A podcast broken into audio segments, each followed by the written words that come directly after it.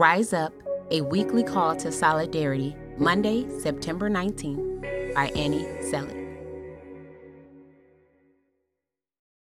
It's not that big of a deal. I tell myself this all the time. It's not that big of a deal when I cut someone off while driving because I really need to get somewhere by a certain time, and it wasn't really dangerous, right?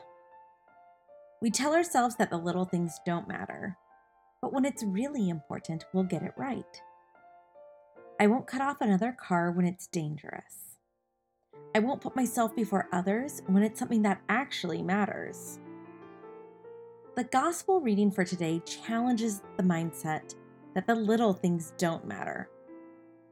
We hear that, quote, the person who is dishonest in very small matters is also dishonest in great ones. This isn't about reprimanding us for making mistakes, and it isn't similar to if you give a mouse a cookie. Rather, this calls us to consider how all of our actions matter. If I lie about something that might not have any consequence, becomes that much easier to lie when it is something really important. The good news is that the flip side of this is also true. The gospel also tells us, quote, the person who is trustworthy in very small matters is also trustworthy in great ones. End quote. If I show mercy to my toddler over something that seems small to me, like the way their sandwich is cut, it becomes more reflexive for me to show mercy in the things that really matter. If I consistently think of the common good in small things, like driving, it becomes easier to think of the common good in the big things too.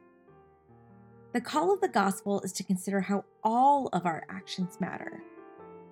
Everyday decisions shape and reveal our values. As we continue to reflect on Rise Up, I offer the following questions for our discernment. What virtues or values are most central to my life? What do I want to be the guiding virtues for my actions?